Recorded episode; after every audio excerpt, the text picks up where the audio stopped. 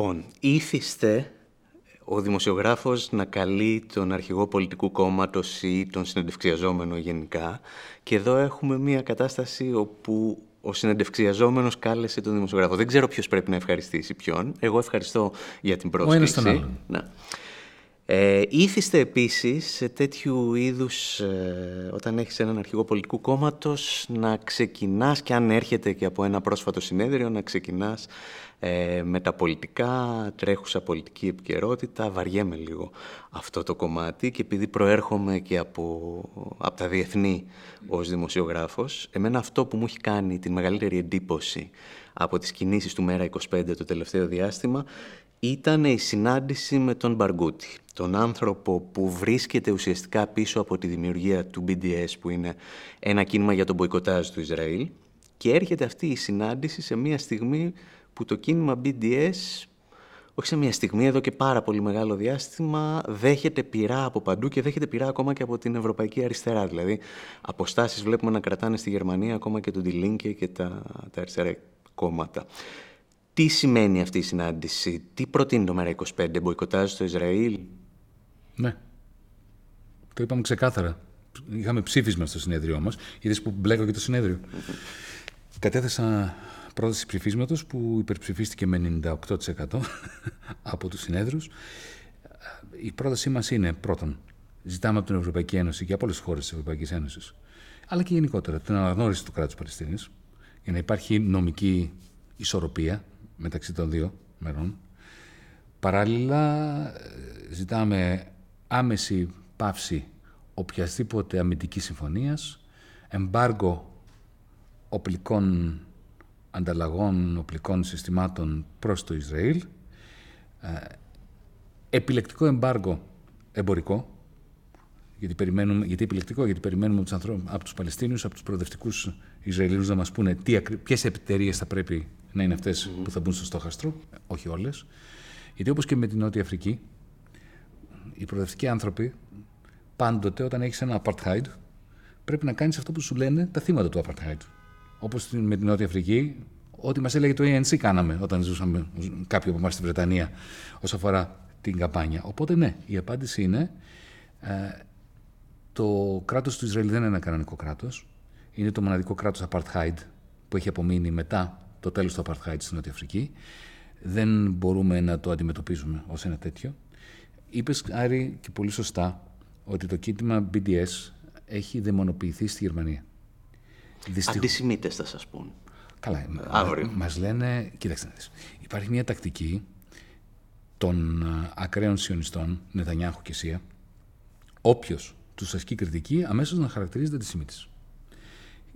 Ιδίως οι Εβραίοι. Έτσι. Ε, self-hating Jews. Αυτομισούμενοι Εβραίοι τους ονομάζουν. Εμείς ευτυχώς μέσα στο DM25, στην Προοδευτική Διεθνή, έχουμε πάρα πολύ ισχυρούς Εβραίους συντρόφους είναι η καλύτερη άμυνά μας. Αλλά επειδή ω δημοσιογράφο σας ενδιαφέρουν και τα παραλυπόμενα, να σου πω πώς έγινε η συνάντηση με τον Μπαργκούτη. Με τον uh, πολύ καλό μου φίλο τον Brian Eno. Mm. Uh, είχαμε ξεκινήσει μια σειρά από εκπομπές μέσα από το DMTV. Για τον Ασάντζ κυρίως. Για τον Ασάντζ και για τον Παλαιστινιακό. Και για τον Παλαιστινιακό.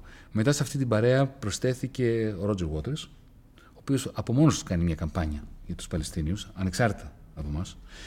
Ε, και τότε ήταν που άρχισε η δαιμονοποίηση του Ken Loach παράλληλα με τον Jeremy Corbyn, και οι δύο είναι φίλοι μου, στη Βρετανία. Ω αντισημίτες. Ποιος, ο Ken Loach τώρα, αντισημίτης, αν είναι δυνατόν. Έτσι. Ε, και αμέσως με τον Brian κάναμε, δημιουργήσαμε μια κίνηση συμπαράστασης στον Ken Loach, ο οποίος πρέπει να σου πω, και αυτό φαντάζομαι θα σε ενδιαφέρει, ε, είναι ένας πάρα πολύ ευαίσθητος άνθρωπος. Ε, δεν, μπόρεσε να, να, να, δεν μπόρεσε να το σηκώσει αυτό να τον κατηγορούν για αντισημιτισμό. Κατέρευσε ψυχολογικά. Έφτασε στο σημείο να μην του μιλάνε τα εγγόνια του. Και τον στήριξαμε όσο μπορούσαμε. Έτσι λοιπόν φτιάξαμε αυτό που λέμε Let's Talk It Over, ένα προγραμματάκι, ξέρεις, μια εκπομπούλα στο διαδίκτυο, από αυτές που κάνουμε τώρα μέσα στο lockdown, το έχουμε μάθει. Ο Ρότζερ, ο Κεν, ο Μπράιν και εγώ. Και έτσι φτιάξαμε λοιπόν μια ομάδα που ξεκίνησε με το Παλαιστινιακό, μετά μιλάμε για το χρέος, μιλάμε για, για, για, την Λατινική Αμερική, για διάφορα ζητήματα. Θα μου πεις που κολλάει ο Μαραμπαρκούτη.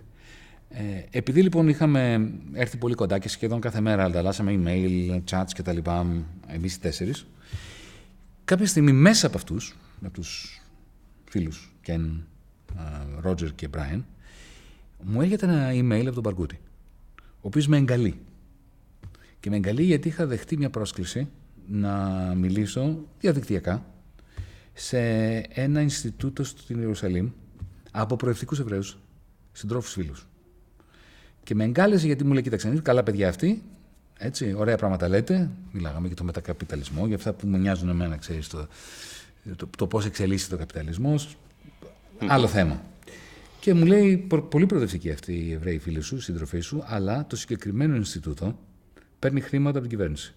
Και συγκεκριμένα από οργανώσεις που εμπλέκονται με τους επίκους στην ε, Δυτική Όχθη. Μην το κάνεις. Βγες και καταδίκασέ τους. Κάνω εγώ μια συζήτηση τώρα με τον Ομάρ, του λέω: Κοίταξε, νιώθω και άσχημα γιατί έχω δεσμευτεί με τους ανθρώπους αυτούς.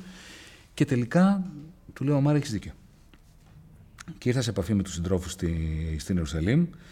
Το κάναμε, αλλά δεν το κάναμε στη δική τους πλατφόρμα. Το κάναμε στην πλατφόρμα του DM. Οπότε ξεκινήσαμε μια κουβέντα με τον Ομάρ και του λέω: Μου λες, έλα να κάνουμε και μια εκπομπή μαζί να μιλήσουμε για όλα αυτά τα ζητήματα. Αυτά φαντάζομαι σε ενδιαφέρουν, γι' αυτό τα λέω. Με ενδιαφέρουν και κουράγιο για το τι έχεις να ακούσεις από εδώ και πέρα. Αλλά με παλαιστινιακή μαντήλα θυμάμαι τον Τζίπρα πριν από τις εκλογές του 2015. Ε...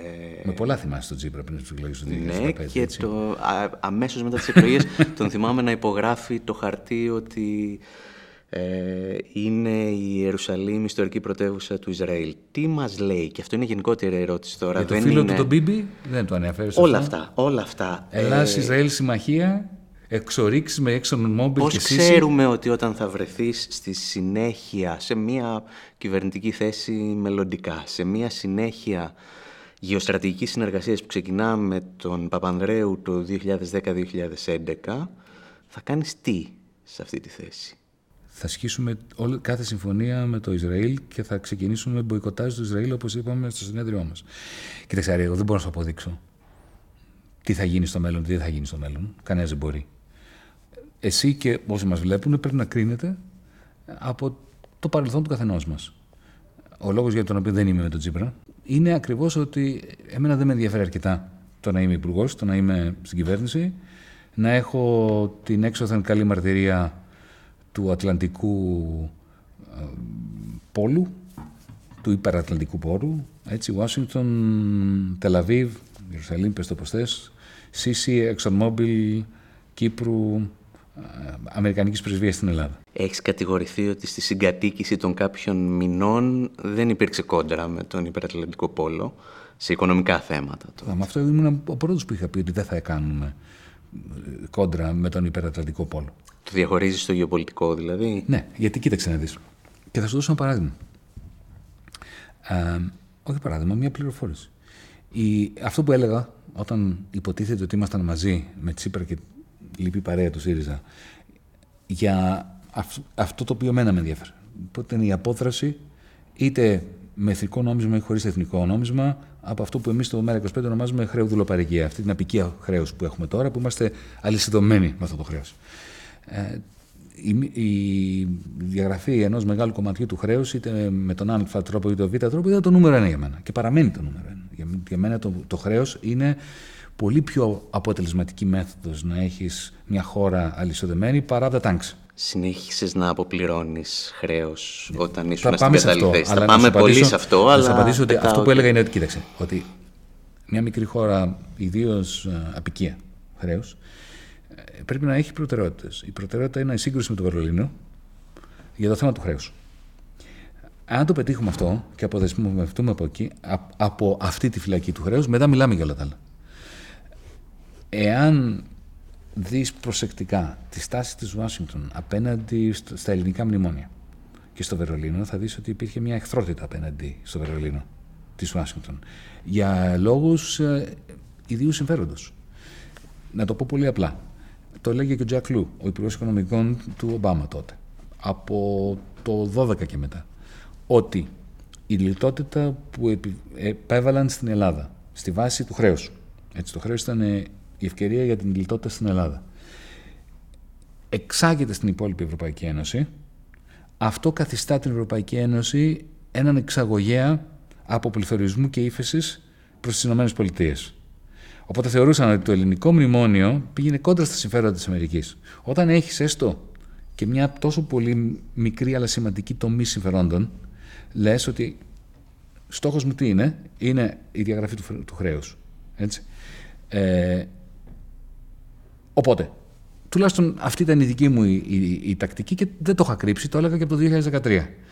Θα, μια κυβέρνηση προοδευτική στην Ελλάδα που έρχεται να, να τα σπάσει με το Βερολίνο και με την Ευρωπαϊκή Ένωση και με την Τρόικα, πρέπει να ιεραρχήσει τη, την τακτική της. Χτυπάμε, δεν μπορούμε να έχουμε δύο μέτωπα. Ένα με, με το Βερολίνο και ένα με την Ουάσιγκτον.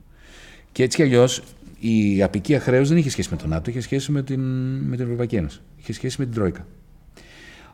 Οπότε η, η συμβουλή μου στον Αλέξη Τσίπρα τότε ήταν κάνε μια έντιμη συμφωνία με την Ουάσιγκτον. Δηλαδή, εμείς δεν πρόκειται να θέσουμε θέμα ΝΑΤΟ και βάσεων τώρα, γιατί εμείς έχουμε το θέμα της χρεοδουλοπαρικίας με το Βερολίνο.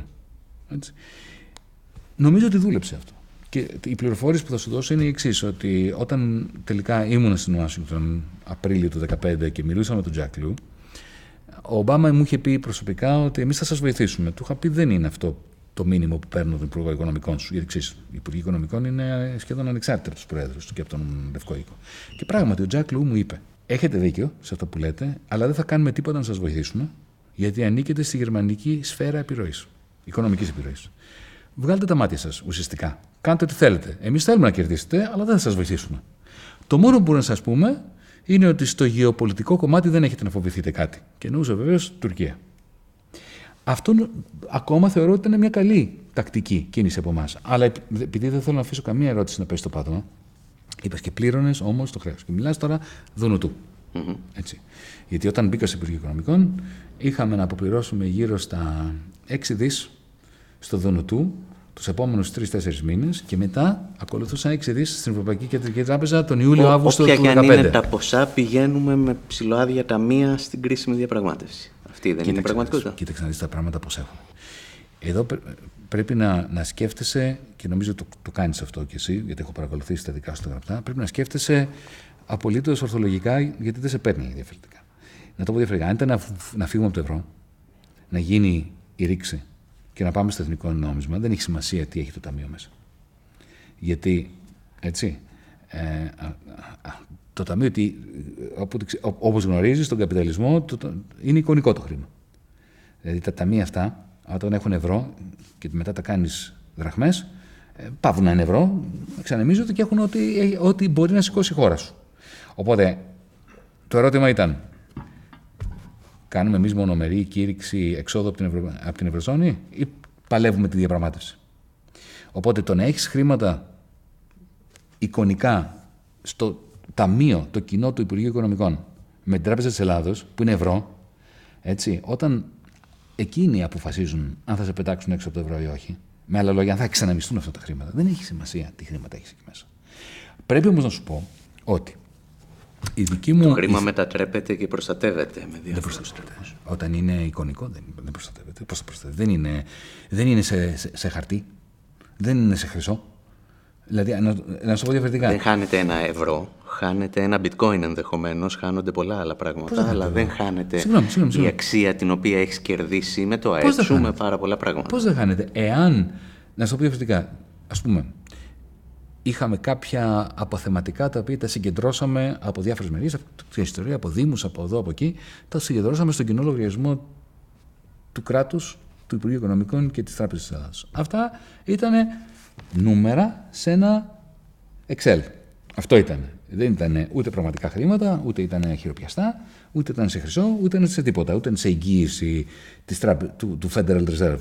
Έτσι, ήταν σε εγγύηση της Ευρωπαϊκής Κεντρικής Τράπεζας. Αυτό ήταν. Αυτός έδινε την αξία του σε ευρώ. Με αυτό το σκεπτικό θα μπορούσατε να έχετε κάνει πιο ριζοσπαστικές κινήσεις αφού είναι αέρας ε, στη διαγραφή, σε πάρα πολλά άλλα πράγματα. Κοίταξε, η, για να, επειδή θέλω να απαντήσω στο ερώτημά σου, εγώ ήμουν αντίθετος στην αποπληρωμή στο Δουνουτού. Γίνεται η συμφωνία της 20 Φεβρουαρίου έτσι, και αρχίζουν τρεις μέρες μετά να την παίρνουν πίσω. Η εισήγησή μου στο Μαξίμου και στο πολεμικό συμβούλιο, όπως το λέγαμε, ήταν δεν τους δίνουμε δεκάρα από εδώ και πέρα. Αθέτησαν τη συμφωνία της 20 Φεβρουαρίου οι ίδιοι αμέσως, δηλαδή κάποιες 24 ώρα μετά, θα αναφέρουν την Τρόικα πίσω, συνέχισαν να μην ναι, μιλάνε ναι, για το ναι, χρέος κτλ. Ενώ είχαμε συμφωνήσει να μιλήσουμε για το χρέος. Η δική μου γραμμή ήταν πρέπει αυτή τη στιγμή να σταματήσουμε τις πληρωμές του Δουνουτού. Όχι για να μην αδειάσουν τα ταμεία. Εκεί έχω διαφορετική αντίληψη. Αλλά γιατί έπρεπε να συμβολήσουμε, να τους στείλουμε το μήνυμα ότι δεν μασάμε. Οι υπόλοιποι του Πολεμικού Συμβουλίου, υπό την καθοδήγηση του Πρωθυπουργού, μου λέγανε δεν ήρθε η στιγμή ακόμα έτσι, να προετοιμαστούμε λίγο καλύτερα για να γίνει αυτή η ρήξη. Η ρήξη αυτή θα γίνει. Και πήγαινε η ιστορία. Κάποια στιγμή, μάλιστα, το έχω περιγράψει και πολύ γλαφυρά στο βιβλίο μου. Ε, είχα μια δύο ώρη συζήτηση με τον Πρωθυπουργό. Που, τι συζήτηση; Ε, του είχα πρίξει το σκότι, να το πω πολύ απλά, ότι δεν πρέπει να πληρώσουμε την επόμενη δόση του Δουνουτού. Και μου έλεγε όχι, όχι, όχι ακόμα. Κάτσε να έρθει το Πάσχα, να περάσει το Πάσχα και διάφορα τέτοια. Γίνεται κυβερνητικό συμβούλιο. Συνειδητοποιώ ότι το κλίμα ήταν πάρα πολύ αρνητικό μέσα στο κυβερνητικό συμβούλιο. Δηλαδή υπήρχε μεγάλη απεσιοδοξία, γιατί όλοι βλέπανε ότι άμα συνεχίζει να πηγαίνει έτσι σαν αμνός στο σφαγείο, δεν πάει καλά η διαπραγμάτευση. Σηκώνεται όρθιος, γιατί δεν υπάρχει καλύτερος από τον Αλέξη Τσίπρα από το να συλλάβει την ατμόσφαιρα στο δωμάτιο και να πει αυτά που θέλουν να ακούσουν οι άνθρωποι. Και μου δίνει εντολή μπροστά σε όλους, λέγοντας αυτός εδώ τελικά είχε δίκιο που μου έπρηζε τόση ώρα. Αυτό όχι μόνο δεν θα πληρώσει την επόμενη δόση, αλλά θα πάει στην Ουάσιγκτον να το πει στην κυρία Λαγκάρντ. Και ενθουσιάζομαι. Και παίρνω το αεροπλάνο, πάω στην Ουάσιγκτον, κατεβαίνω από το αεροπλάνο, ανοίγω το, κινητό και, στο κινητό μου λέει θα πληρώσεις. Οπότε έχεις δίκιο σε αυτό. Αλλά όχι επειδή χάναμε χρήματα έπρεπε να δηλώσουμε στην Τρόικα από την αρχή ότι δεν μασάμε. Είναι, σε αυτό έχεις απόλυτο δίκιο. Αλλά αν θες να κάνουμε μια ολόκληρη συζήτηση για το από πού προκύπτει η αξία του χρήματος, αυτό είναι πολύ ενδιαφέρον. Δεν θέλω να, να κάνουμε αυτήν. Επίσης, θέλω, θα προσπαθώ να φεύγω συνέχεια από εκείνες τις μέρες, γιατί όλοι ξέρουν ότι αυτά, αυτά, θέλουμε να συζητήσουμε, αλλά θα μας βαρεθούν. Ε, εμβολιασμοί. Mm-hmm. Υποχρεωτικότητα. Όχι, είναι κάθετα εναντίον της υποχρεωτικότητας όταν έχεις ε, νοσηλευτές σε νοσοκομεία που λίγοι αλλά υπάρχουν και αρνούνται να εμβολιαστούν; Όχι, εκεί δεν. Κοίταξε, υποχρεωτικότητα τι σημαίνει; Ότι δεν θέλει ο άλλος να εμβολιαστεί και τον δένεις σε μια καρέκλα και, και του βάζει την ένεση στο, στον μπράτσο. Αυτό σημαίνει υποχρεωτικότητα. Ότι δεν έχει δικαίωμα ένας νοσηλευτής να μην εμβολιαστεί στο νοσοκομείο, εκεί θα συμφωνούσα. Άμα θέλει να παραιτηθεί ή άμα θέλει ε, να τεθεί σε διαθεσιμότητα μέχρι την, ε, το, το τέλος της πανδημίας, αυτό είναι άλλο θέμα. Κάποιες ομάδες δηλαδή έχουν προτεραιότητα και υποχρέωση μεγαλύτερη. Ε, ναι, κοίταξε, να το πω διαφορετικά, να δουλεύεις σε χειροκομείο, όπου θα πεθάνουν οι μισοί γέροι. Αν εσύ δεν εμβολιαστείς, ε, δεν νομίζω ότι είναι στη διακριτική σου ευχαίρεια. Εγώ θεωρώ ότι όταν, ό,τι αφορά ατομικά αγαθά, ο καθένας είναι κύριος και αφεντικό του εαυτού του. Αλλά όταν αφορά τον διπλανό σου, δεν μπορείς εσύ να παίζεις με τη ζωή του διπλανού, ιδίως όταν ο διπλανός είναι 80 χρονών.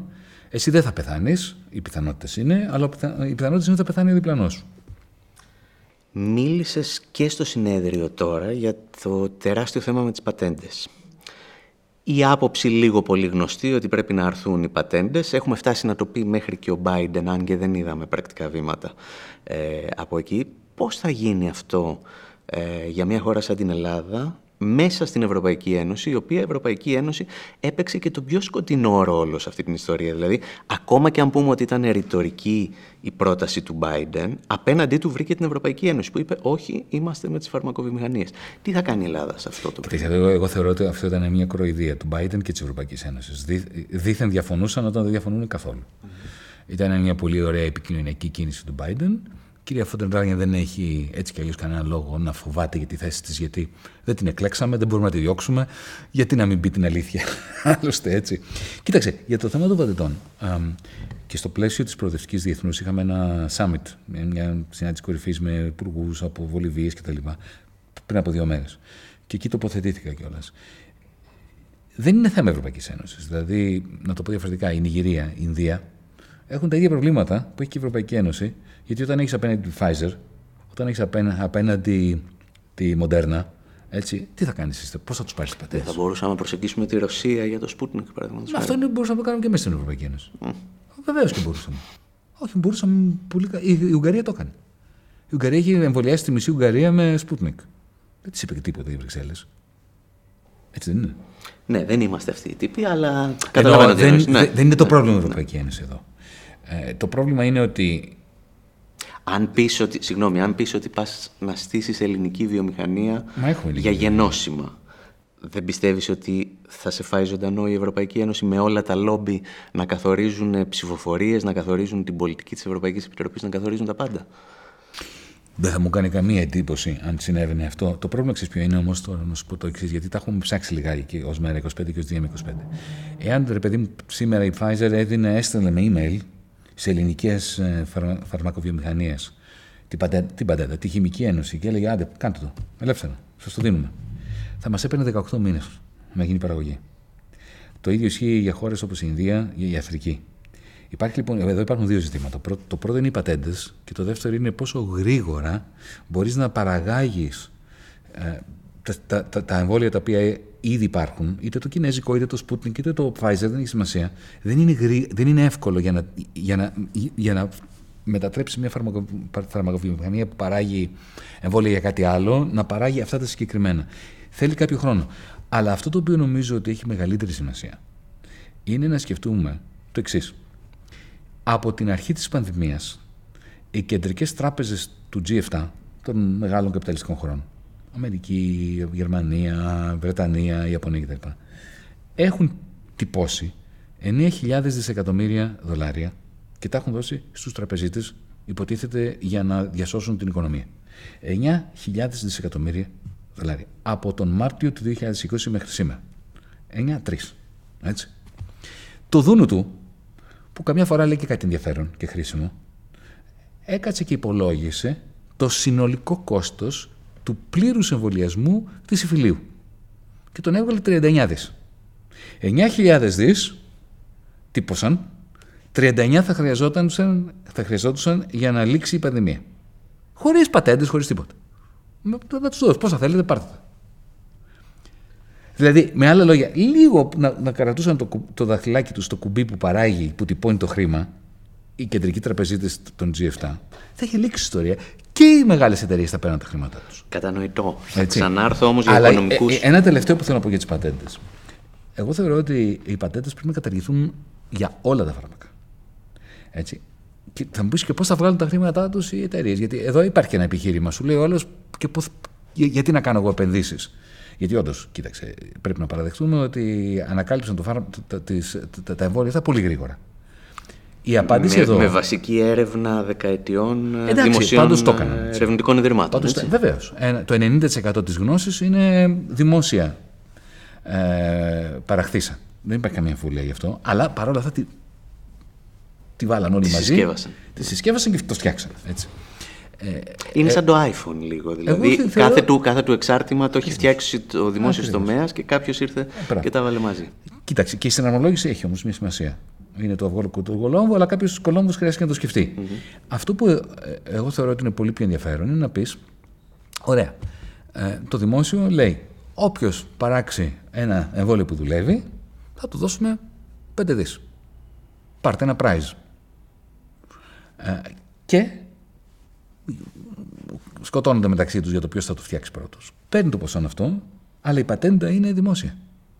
Θεωρώ ότι αυτό, θα, αν θέλεις ακόμα και καπιταλιστικά να δουλέψεις, αυτό είναι πολύ πιο καλός τρόπος από το να κρατήσεις το μονοπόλιο στην πατέντα. Δεν έχουν λόγο να το δεχτούν αυτό. Πώς δεν έχουν. Για πες. Δεν δε, δε, δε μου λες η Pfizer, η AstraZeneca και η Moderna δεν πήραν 10 δις από τον ε, Τραμπ. Μμμ. Αν μπορούν να συνεχίσουν να παίρνουν, γιατί να. Μπράβο. Γι' αυτό εμείς πρέπει να πιέσουμε να ξεμπροστιάσουμε στους πολιτικούς που και δίνουν χρήματα προκαταβολικά και δεν κοινωνικοποιούν τις πατέντες. Ξανάρχομαι στο ερώτημα από άλλο δρόμο. Μπορούμε να έχουμε εθνική φαρμακοβιομηχανία μέσα στο ευρώ; Το Με ερώτημα είναι τους μπορούμε να όρους, έχουμε α, εθνική φαρ- φαρμακοβιομηχανία Βιομηχανία μέσα γενικά, στο θα διεθνή λέγαμε. καπιταλισμό. Δεν πες ότι δεν είμαστε στο δεν ευρώ. είναι, Γιατί θα ίδια, είχαμε η- δεν είναι η φαρμακοβιομηχανία; ίδια η πρόσδεση και τα προβλήματα ανταγωνιστικότητας που δημιουργούνται και ακόμα και οι άμεσες επιταγές της Ευρωπαϊκής Επιτροπής που θα προσπαθούσαν να, να κλείσουν τα πάντα. και Κοίταξε, να- εγώ θεωρώ ότι στην Ελλάδα, για παράδειγμα, έχουμε, έχει καταρρεύσει τόσο πολύ το δημόσιο ερευνητικό δυναμικό που δεν έχουμε τη δυνατότητα να παράξουμε. Η Κούβα μπορεί να το κάνει. Η Κούβα μπορεί να παράξει εμβόλια. Έτσι. Το έχουν αποδείξει ήδη. Η Κίνα μπορεί να το κάνει. Η Ρωσία μπορεί να το κάνει. Εμείς μπορούμε να το κάνουμε. Αναφέρομαι πιο πολύ στο στάδιο της παραγωγής. Έχεις δίκιο σε αυτό. Ε, αλλά είναι ένα θέμα παραγωγής. Δηλαδή, αν ένας Έλληνας θέλει να φτιάξει μια βιομηχανία και τι ελπίδες έχει να παίξει απέναντι στη, στη Γερμανία όταν είναι δεμένος χειροπόδαρα. Κοίταξε, όσο είμαστε, όσο είμαστε χρεοδουλοπαρικία, δεν μπορούμε να κάνουμε τίποτα. Εδώ έρχονται, μας παίρνουν τα αεροδρόμια, μας βάζουν να τους δώσουμε τα λεφτά για να πάρουν τα αεροδρόμια. Έτσι, παίρνουν και το ΕΣΠΑ μας για να επενδύουν στα αεροδρόμια. Ε, μετά δε, μειώνεται η κίνηση λόγω πανδημίας. Μας βάζουν να δανειστούμε και άλλα χρήματα να τους δώσουμε για να έχουν κέρδη. Αυτό δεν είναι χώρα. Οπότε δεν μπορούμε να μιλάμε για τίποτα υπό, αυτής, υπό αυτό το καθεστώς. Δεν είναι χώρα, αλλά δεν περιγράφεις μόνο τον καπιταλισμό εδώ. Την Ευρωπαϊκή ναι, ναι, ναι Ένωση πρωτίστως περιέγραψες τώρα. Ακριβώς. Ακριβώς. Αυτό το σιδερένιο κλουβί. Στο οποίο είμαστε φυλακισμένοι. Δεν υπάρχει καμία αμφιβολία γι' αυτό. Εάν ξεφύγεις με κάποιο τρόπο, με σύγκρουση, είτε από την Ευρωπαϊκή Ένωση, είτε από το ευρώ, είτε από, τέλος πάντων από αυτή τη φυλακή χρέους, έτσι μετά όλα παίζονται. Να το πω διαφορετικά. Έστω ότι γινόταν πραγματικότητα ο μεγαλύτερος εφιάλτης της Τρόικας. Ξέρεις ποιος θα ήταν αυτό για μένα; Να βρούμε ένα φοβερό διαμάντι τεράστιο, χωμένο εδώ κάτω στην Πατησίων, αξίες 330 δισεκατομμυρίων ευρώ, να το βγάλουμε, να το στείλουμε στο Άμστερνταμ, να τους μιλέψουν και να πούμε στην Τρόικα πάρτε 330 και πατσίσαμε. Αυτός θα ήταν ο μεγαλύτερος εφιάλτης τους. Γιατί το, τελευταίο πράγμα που θέλουν είναι τα λεφτά τους πίσω. Γιατί ο τρόπος που μας κρατάνε είναι μέσα από το χρέος. Έτσι κάπως. Πες ότι το κάναμε αυτό. Πες ότι βρίσκαν αυτό το διαμάτι και τους δίνουμε τα λεφτά πίσω. Μετά δεν έχουν τρόπο να σε σταματήσουν να πάρεις το κουβανικό ή το ρωσικό εμβόλιο και να το παράξεις στην Ελλάδα. Δεν είναι η Ευρωπαϊκή Ένωση αυτή καθεαυτή που σε σταματάει. Είναι το γεγονός ότι είμαστε απικία χρέους της Ευρωπαϊκής Ένωσης. Το ερώτημα, και νομίζω ότι εδώ, γιατί έχουμε, άρα έχουμε συζητήσει εμείς οι δύο στο παρελθόν. Ευγενικά το λες. Ευγενικά το λες. Δεν νομίζω ότι η συζήτηση ήταν πολύ ναι, ναι, ναι, ναι, όχι. Θυμάμαι την έχουμε κάνει και. Και στο Twitter την έχουμε και κάνει. Και, και... Κοίταξε. Ε, Έχουμε διαφωνήσει ενώ δεν, Έχουν λέω, κάτι, χρόνια τότε, δεν λέω κάτι κακό. Ναι. Έχουν περάσει χρόνια από τότε και δεν ξέρω αν παρατήσει και την τοποθέτησή μου στο συνέδριο. Νομίζω ότι τίνουμε να συγκλίνουμε πολύ περισσότερο από ό,τι συγκλίναμε στο παρελθόν.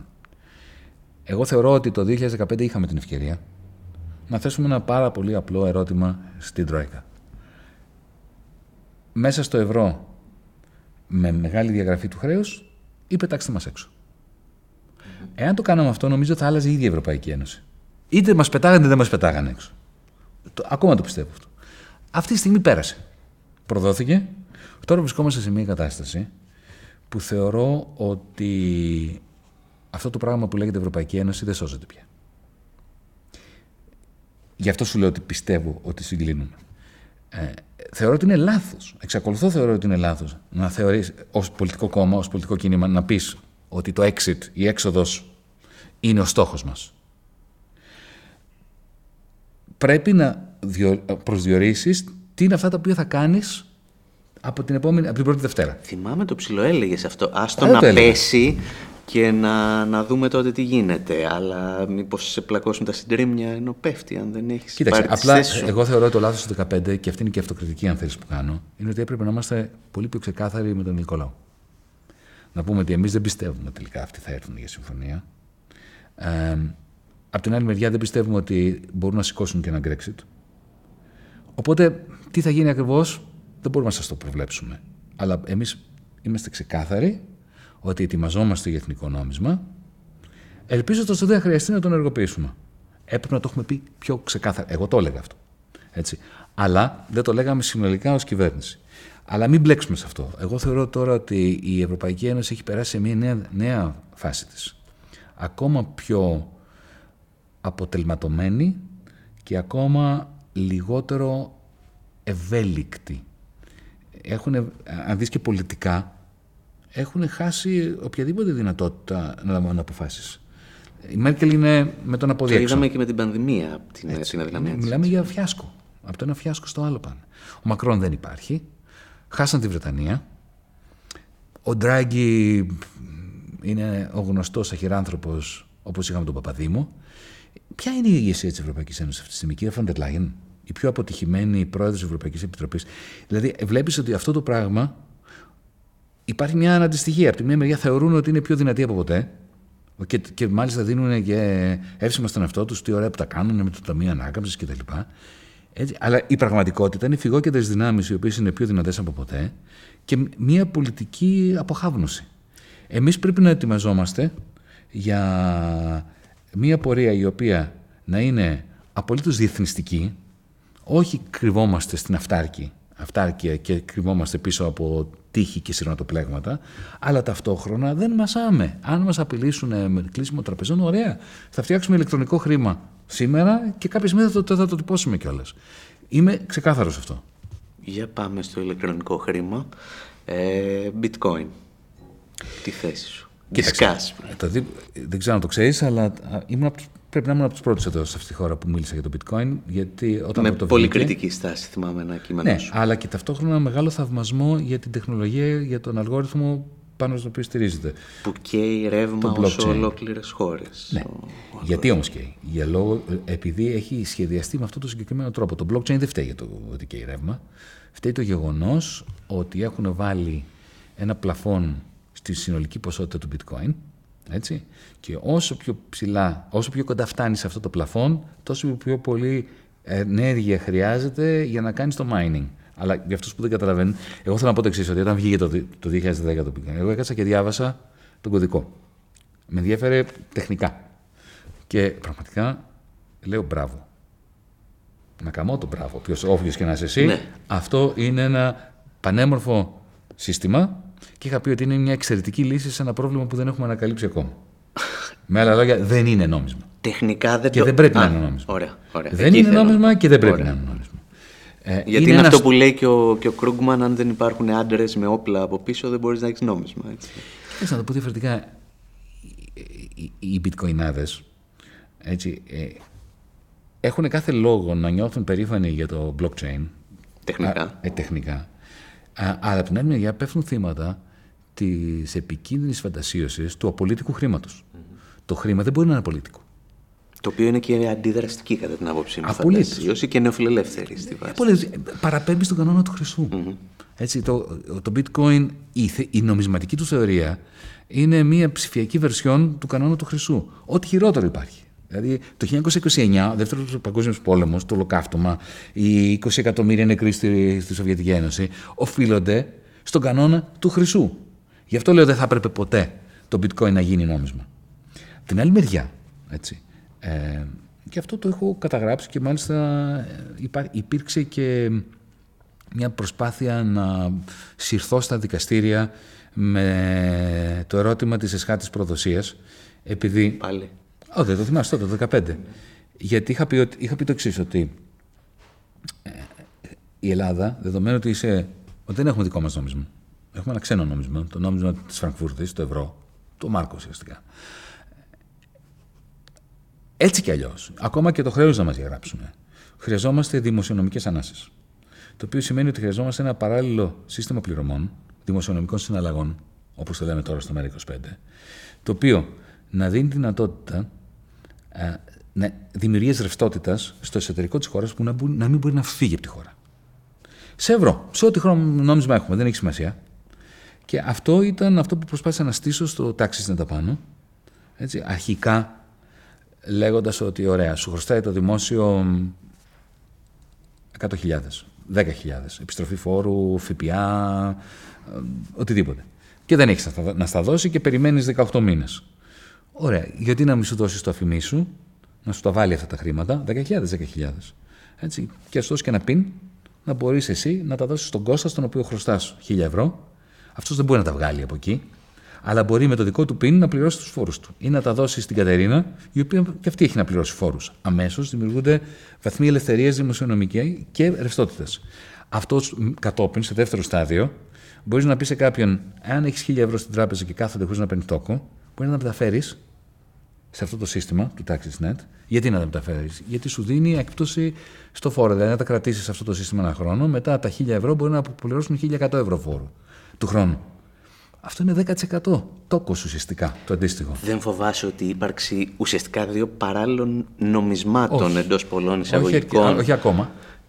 Δεν είναι νόμισμα θα, αυτό. Θα πληρώσει ο φτωχός και ο ανήμπορος, θα μείνει με αυτό το οποίο θα είναι χωρίς ουσιαστικό αντίκρισμα Όχι. στο τέλος; Γιατί ο στόχος ποιος είναι; Ο στόχος είναι να δώσεις στο φτωχό και στο... να σου το πω διαφορετικά, αν είχαμε αυτό το σύστημα, θα μπορούσα να πω ότι 300 ευρώ μπαίνουν στο αφημί του κάθε φτωχού. Όχι του κάθε πλούσιου. Και με αυτά τα 300 ευρώ μπορεί να πηγαίνει στο σούπερ μάρκετ να, να ψωνίζει. Και το σούπερ μάρκετ γιατί να τα δεχτεί; Γιατί ο σούπερ μαρκετά έχει αυτός να πληρώσει φόρους. Αυτό που θα ήταν τραγικό ήταν το διπλό νόμισμα. Στο οποίο ήμουν κάθετα εναντίον. Το διπλό νόμισμα ήταν η ιδέα του Σόιλ. Ναι, ενώ αν το ένα οδηγεί στο άλλο. Όχι, δεν Καταλαβαίνω οδηγεί στο τη, άλλο. τη διάκριση. Να σου πω γιατί. Γιατί ο δικός μου στόχος ήταν το εξή. Αν έχεις αυτό το σύστημα, έτσι, μετά είναι, είναι, είναι και πιο ακ, ε, αξιόπιστη η απειλή του Brexit. Γιατί δεν σου το κλείνουν αυτό το σύστημα, είναι δικό σου. Και μετά αμέσως το, το κάνεις, αυτό που ήταν ευρώ, το κάνεις δραχμή. Και δεν εξαρτάσαι από την Πυραιός ή από την εθνική για συναλλαγές, έχεις αυτό το σύστημα. Αυτό θα μας έδινε πάρα πολλές ε, μονάδες διαπραγματευτικής ισχύως. Αυτό που εγώ θα έκανα, αυ- και αυτό που θα ήταν τραγικό, θα ήταν να πεις ωραία, στο εσωτερικό χρησιμοποιούμε αυτό το σύστημα, αλλά το χρέος μας είναι σε ευρώ, όταν δεν έχουμε ευρώ. Αυτό δεν έχω σκοπό να το κάνω ποτέ. Στόχος όλου αυτού του πράγματος είναι να πω ότι σας διαγράφω το χρέος και σκοτώστε με, όπως έκανε η Αργεντινή. Αλλά η διαφορά με την Αργεντινή, θυμάσαι που τα λέγαμε αυτά, είναι ότι η Αργεντινή είχε το πέσο για να κόψει το 1 προς 1 δολαρίου και πέσο. Εμείς δεν είχαμε στην τσέπη μας. Οπότε είχα σκο... ή- ήθελα να φτιάξουμε αυτό το ηλεκτρονικό σύστημα πληρωμών σε ευρώ, έτσι, που ουσιαστικά είναι ελληνικά ευρώ. Γιατί αυτά τα ευρώ δεν μπορούν να φύγουν. Ε. Μπορεί να πάνε από το ένα αφημί στην Ελλάδα σε ένα άλλο αφημί στην Ελλάδα, αλλά στην Αγγλία, στα Cayman, στο Λουξεμβούργο δεν μπορούν να πάνε. Γι' αυτό σου λέω. μι- μι- Και είχα σκοπό πώς συνδέεται αυτό με το bitcoin. Δεν συνδέεται, συνδέεται όμως με το blockchain. Γιατί όντως γνώστης της δυσπιστίας του μέσου Έλληνα, της απολύτως δικαιολογημένης δυσπιστίας απέναντι στο κράτος, σου λέει κάτσε ρε εσύ. Και που ξέρω εγώ ότι αυτοί δεν δημιουργούν τεράστιες ποσότητες αυτών των ευρώ μέσα στο σύστημα TaxisNet που ουσιαστικά το πληθω- πληθωρίζουν. Είχα σκοπό να το χτίσω σε τεχνολογία blockchain. Γιατί με την τεχνολογία blockchain, όπως ξέρεις, όλοι ξέρουν ποια είναι η συνολική ποσότητα. Είναι διάφανο. Έχεις πλήρη ανωνυμία των συναλλαγών. Δηλαδή, όταν η Κατερίνα δίνει, χρη- ε, χρησιμοποιεί αυτό το σύστημα για να πληρώνει τον Κώστα, έτσι, αυτό είναι ανώνυμο. Αλλά όλοι μας γνωρίζουμε, όσοι συμμετέχουμε στο τάξη, δηλαδή όλοι οι φορολογούμενοι, γνωρίζουμε πώς είναι η ποσότητα αυτή. Οπότε δεν μπορείς να το πληθωρήσεις ως κυβέρνηση. Γι' αυτό ήθελα να συνδυάσω την τεχνολογία του bitcoin, του blockchain, χωρίς το bitcoin. Με πολιτικό και όχι απολυτικό χρήμα. Θέλω να, να αλλάξουμε θέμα και να πιαστώ από κάτι που είπες ε, προηγουμένως για το διαμάντι που θα βρούμε των 300 τόσων δισεκατομμυρίων και το έχω ακούσει, την έχω ακούσει αυτή την ιστορία με πολλούς διαφορετικούς τρόπους. Μας χρωστάνε οι Γερμανοί από τις αποζημιώσεις, πραγματικά μας χρωστάνε. Ε, θα βρούμε πετρέλαιο, θα γίνουμε ενεργειακός κόμβος στην ε, Μεσόγειο. Γενικά μία αίσθηση θα ξελασπώσουμε με έναν τρόπο ο οποίος δεν είναι ουσιαστικά οικονομικός, είναι ένα από, από μηχανής Φαντασίως. θεός. Ναι. Αυτό όμως το τελευταίο του ενεργειακού κέντρου, πάνω σε αυτό στήθηκε και μια ολόκληρη εξωτερική πολιτική που μας έφερε δίπλα στο ισραηλ το κράτος που χαρακτήρισες apartheid, δίπλα στη Χούντα της Αιγύπτου, μακριά από τον αραβικό κόσμο. Θέλω λίγο τη γνώμη σου για το πώς έχουν χειριστεί οι διαδοχικές κυβερνήσεις αυτό το θέμα και σε σχέση με την Τουρκία.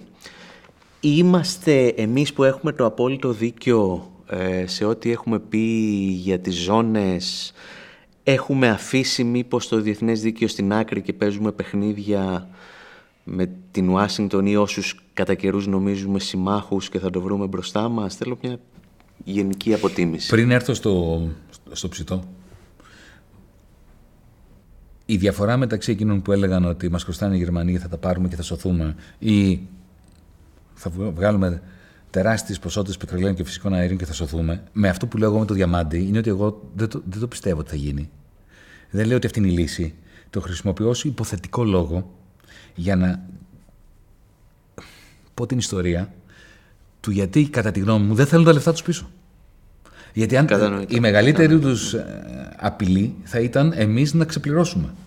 Δεν θέλουν να ξεπληρώσουμε. δεν εκεί θέλουν βάζω, τα λεφτά τους πίσω. Εκεί βάζω μια μικρή παρένθεση ότι το ξεχρεώσουμε όπως εγώ αντιλαμβάνομαι το μηχανισμό του ενιαίου νομίσματος δεν υπάρχει το ξεχρεώσουμε γιατί είναι ένας μηχανισμός που δημιουργεί Όχι, ε, κοίταξε, θα μπορούσαμε δηλαδή, να το πω διαφορετικά.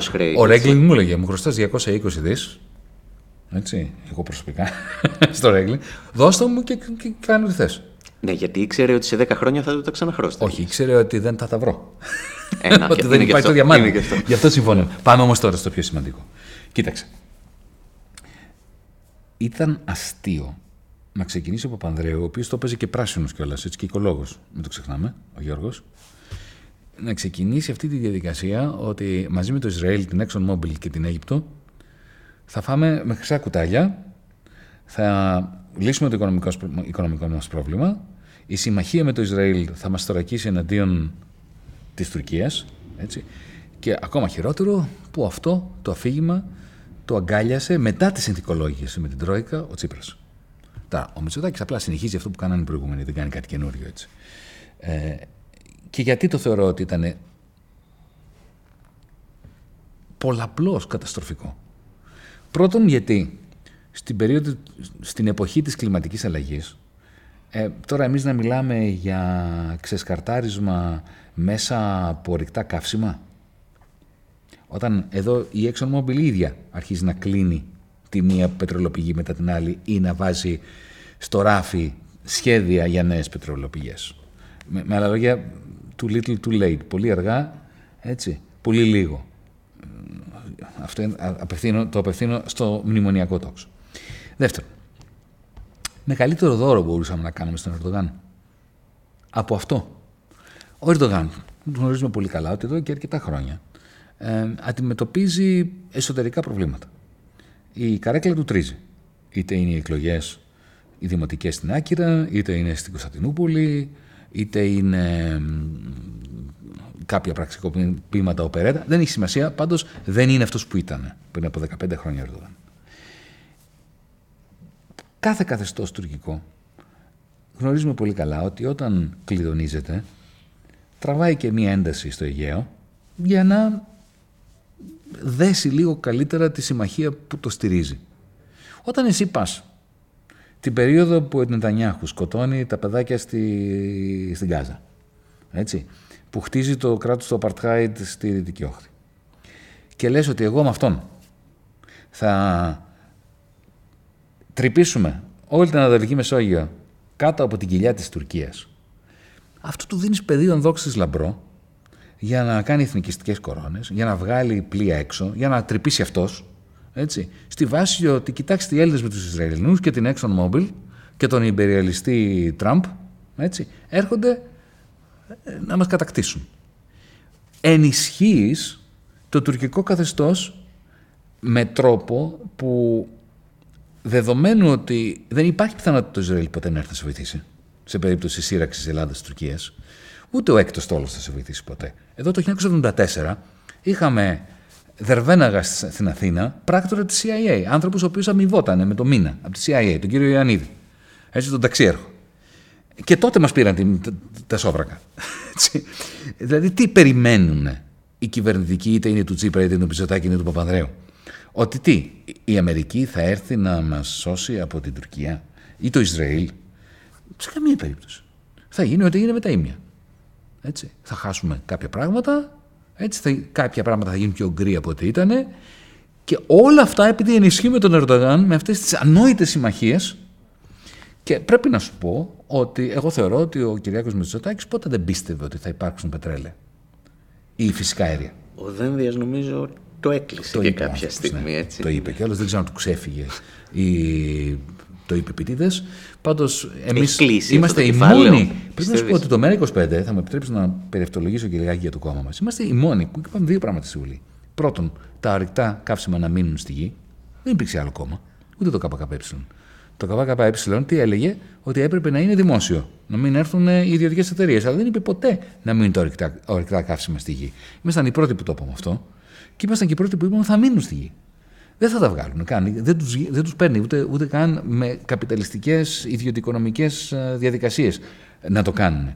Αλλά ξέρεις όμως. Και λόγω τιμής της αγοράς ε, εννοείς. Ε, βέβαια. Ήδη, ήδη οι ανανεώσιμες πηγές ενέργειας είναι πολύ πιο φθηνές. Και από τα φυσικά αέρια, ιδίως αυτά. που είναι σε μεγάλο βάθος κτλ. Αλλά πρέπει να, ε, να αναδείξουμε μια άλλη διάσταση. Ε, είναι πολλά τα λεφτά. Να, ε, Άρη. Δεν Το περίμενα. Αλλά και, και, και, για ποια άλλα. Δεν μιλάω για, για τις εξορίξεις. Και να μην γίνουν εξορίξεις. Ξέρεις ότι αυτή τη στιγμή που μιλάμε, η Exxon και η Total και οι υπόλοιποι και διάφοροι του κύκλου Μητσοτάκης και Σία, Μητσοτάκης ΑΕ, όπως λέμε, βγάζουν εκατομμύρια ευρώ. Εκατομμύρια δολάρια. Αυτή τη στιγμή που μιλάμε. Πώς; Παίρνοντας αυτά τα συμβόλαια, τις συμβάσεις εξόριξη, τα δικαιώματα που έχουν αποδοθεί από τη Βουλή των Ελλήνων στην Exxon. Τα κάνουν παράγωγα. Έτσι. Τα κόβουν κομματάκια, τα βάζουν σε άλλα παράγωγα. Μόνο και μόνο τα consultancy fees, τα χρήματα που παίρνουν οι σύμβουλοι αυτών των χρηματοπιστωτικών εταιριών που τα κάνουν αυτά, είναι πολλά τα εκατομμύρια. Το ξέρουν ότι δεν θα υπάρξουν ορυκτά καύσιμα. Αλλά για να βγάζουν αυτή τα λεφτά αυτά στις χρηματαγορές, στις εταιρείες συμβούλων αυτού που λειτουργούν στις χρηματαγορές, δίνουμε ως χώρα τεράστια ερίσματα και πατήματα στον Ερντογάν να δημιουργεί εντάσεις από τις οποίες κερδίζουν οι έμποροι όπλων, κερδίζει και ο Μακρόν λίγο, του πήραμε και πόσα πήραμε, καμία κοσαριά ραφάλ, έτσι. Ε, οι έμποροι όπλων με τους οποίους συγκροτίζεται ο Ερντογάν. Αυτή είναι η διαδικασία. Μόνο οι πώς... Έλληνες και οι Τούρκοι πολίτες χάνουν. Πώς το μαζεύεις αυτό το άνοιγμα που έγινε από Λιβύη, ε, κόντρα με Τουρκία, ανοίγματα σε Ισραήλ. Ποια είναι η επόμενη μέρα εξωτερικής πολιτικής στο Αιγαίο του Μέρα; Αναφέρθηκες και στο διεθνές δίκαιο, το οποίο βεβαίω είναι μια, μια πατσαγούρα, έτσι. Ε, και έχουμε μια άποψη εδώ για το διεθνέ δίκαιο, η οποία είναι πάρα πολύ συμπαθητική από τη μία μεριά, αλλά λίγο παιδική. Καταρχάς, δεν δε θυμόμαστε ότι η Τουρκία δεν έχει υπογράψει το δίκαιο της θάλασσας και δεν μπορεί κανένας να επιβάλλει σημεία, ούτε η Αμερική το έχει υπογράψει. Έτσι. Ε, αυτό το ξεχνάμε εμείς και θεωρούμε ότι έχουμε δικαίωμα να απαιτήσουμε από την Τουρκία να υπογράψει ένα δίκαιο που δεν έχει υπογράψει η Αμερική. Ε, αυτό που εμείς προτείνουμε και ξαναπροτείνουμε ως ΜΕΝΑ 25 είναι μία επίθεση ειρήνης από την Αθήνα. Να πούμε ότι, κοιτάξτε να δείτε, ΑΟΣ Ελλάδα-Αιγύπτου δεν μπορεί να υπάρξει και να αναγνωριστεί διεθνώς. Όταν η Λιβύη με την Τουρκία κάνουν άλλη ΑΟΣ, η οποία έρχεται και διπλώνει με τη, με τη δική μας. ΑΟΣ δεν μπορεί να υπάρξει αν δεν κάτσουν όλες οι χώρες της Ανατολικής Μεσογείου γύρω από ένα τραπέζι με τον ίδιο χάρτη και τουλάχιστον να καταγράψουμε τις διαφορές μας. Και εμείς προτείνουμε μια περιφερειακή συνδιάσκεψη όπου να έρθουμε όλοι να καταγράψουμε τις διαφορές μας και μετά θέλετε να, να είμαστε και επιθετικά φιλιρινικοί. Πάμε στη Χάγη να πούμε στους δικαστές της Χάγης, ελάτε αυτές είναι οι διαφορές μας, εσείς τι προτείνετε. Μόνο έτσι μπορεί να υπάρξει μια σοβαρή συζήτηση για ΟΣ, για, για προσδιορισμό των θαλάσσιων συνόρων. Η Χάγη έχει φύγει από τη συζήτηση της ελληνικής εξωτερικής πολιτικής εδώ και καιρό. Έτσι. Ε, ίσως και με ένα ξαναφέρνει ο Μητσοτάκης. Την ξαναφέρνει ο Μητσοτάκης. Αλλά Πώς μπορούμε Μήπως είναι αυτό με το οποίο πάντα απειλούμε και δεν το κάνουμε, γιατί φοβόμαστε ότι έχουμε πείσει ολόκληρες γενιές ότι ό,τι και να πούμε στη Χάγη εμείς θα κερδίσουμε και δεν είναι έτσι τα πράγματα. Ισχύει και αυτό. Αλλά από την άλλη μεριά, να σου το πω και διαφορετικά, με την Τουρκία δεν μπορούμε εμείς να κλείσουμε το θέμα των ΑΟΣ. Γιατί εμπλέκονται και οι υπόλοιπες χώρες τη Ανατολική Μεσογείου. Άρα δεν μπορεί διμερής διαπραγμάτευση να παράξει ειρήνη. Γι' αυτό εμείς προτείνουμε την πολυμερή διαπραγμάτευση μία συζήτηση ας τραβήξει και μήνες, να καταγράψουμε τις διαφορές μας. Θέλετε μετά να πάμε στη Χάγη; Να πάμε. Βεβαίως θα πρέπει να είμαστε έτοιμοι η Χάγη να πει πράγματα που δεν μας αρέσουν.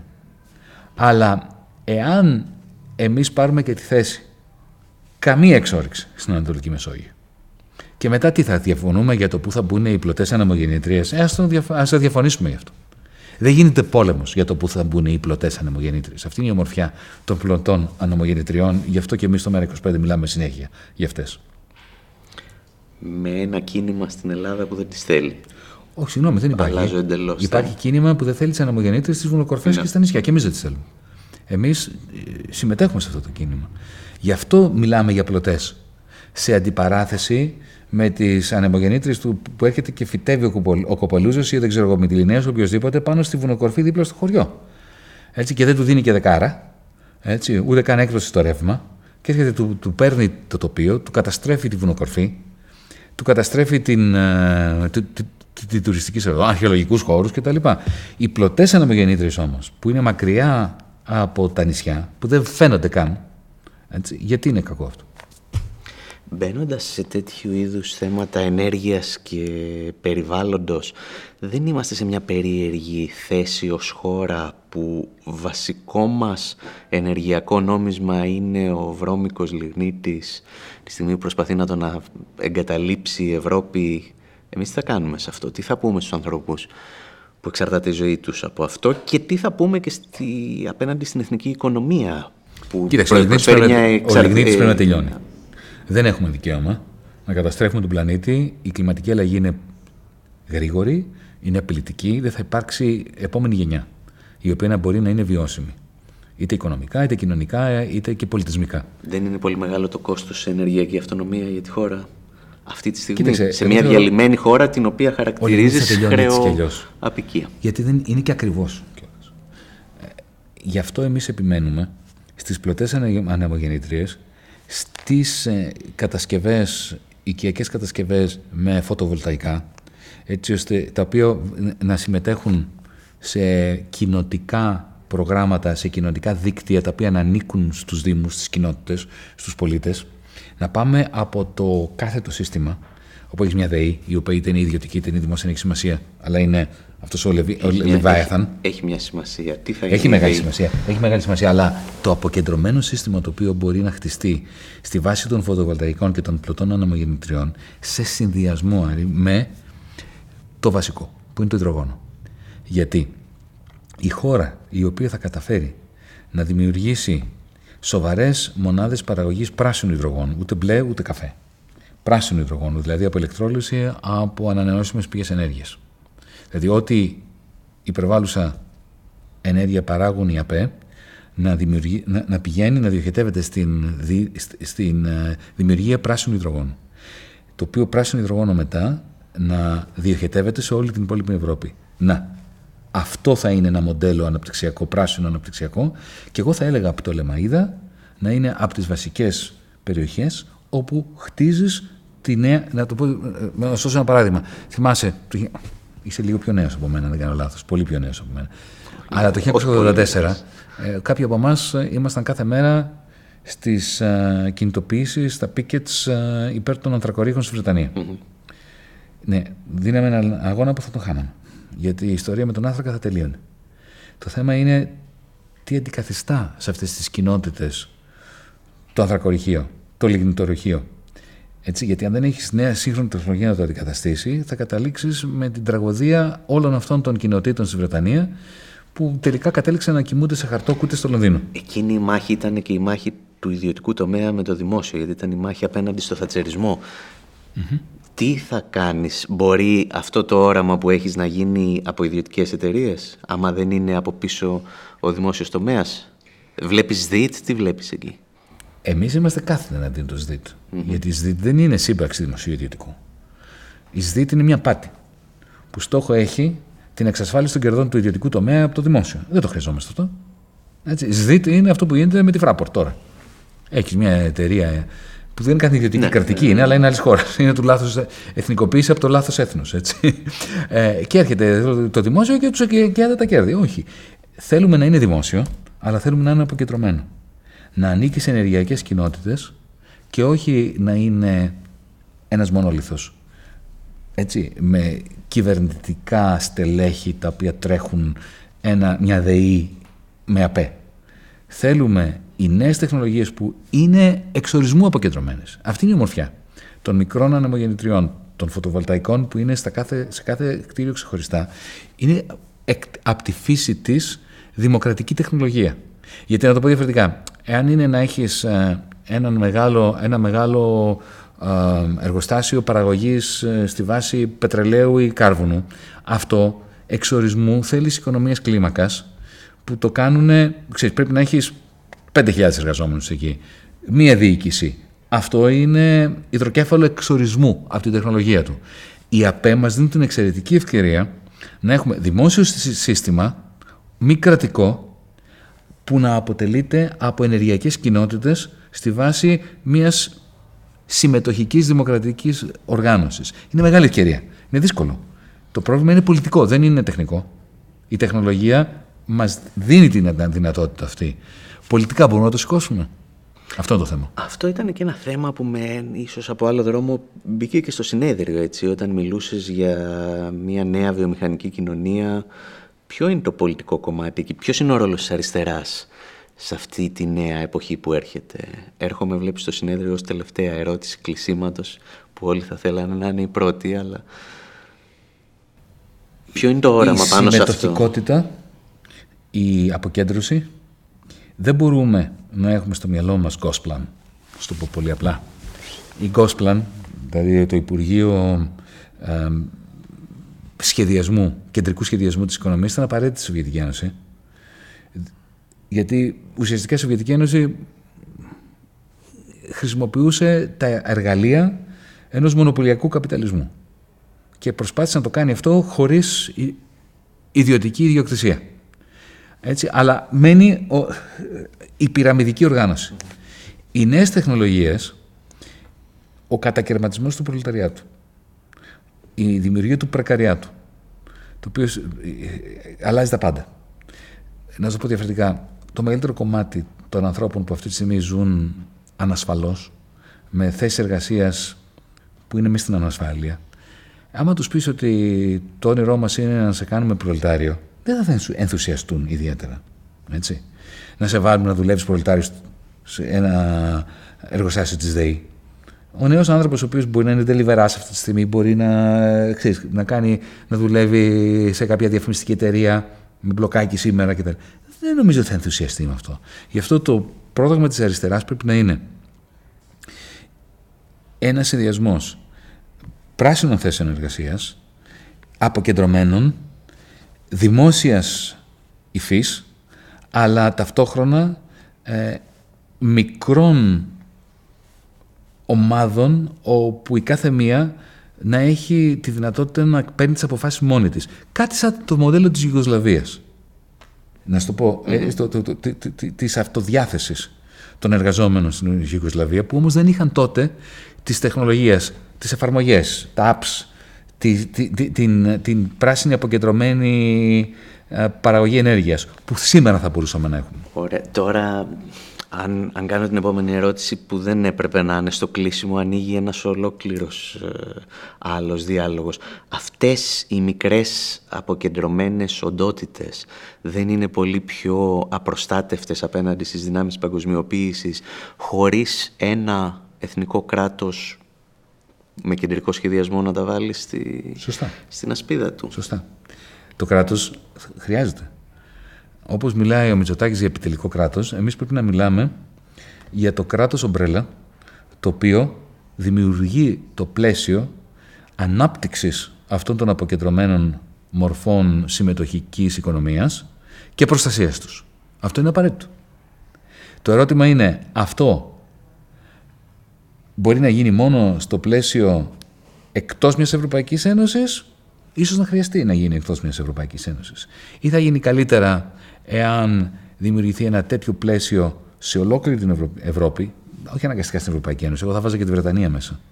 Δεν με ενδιαφέρει αν είναι τύπης εντός ή εκτός της Ευρωπαϊκής Ένωσης.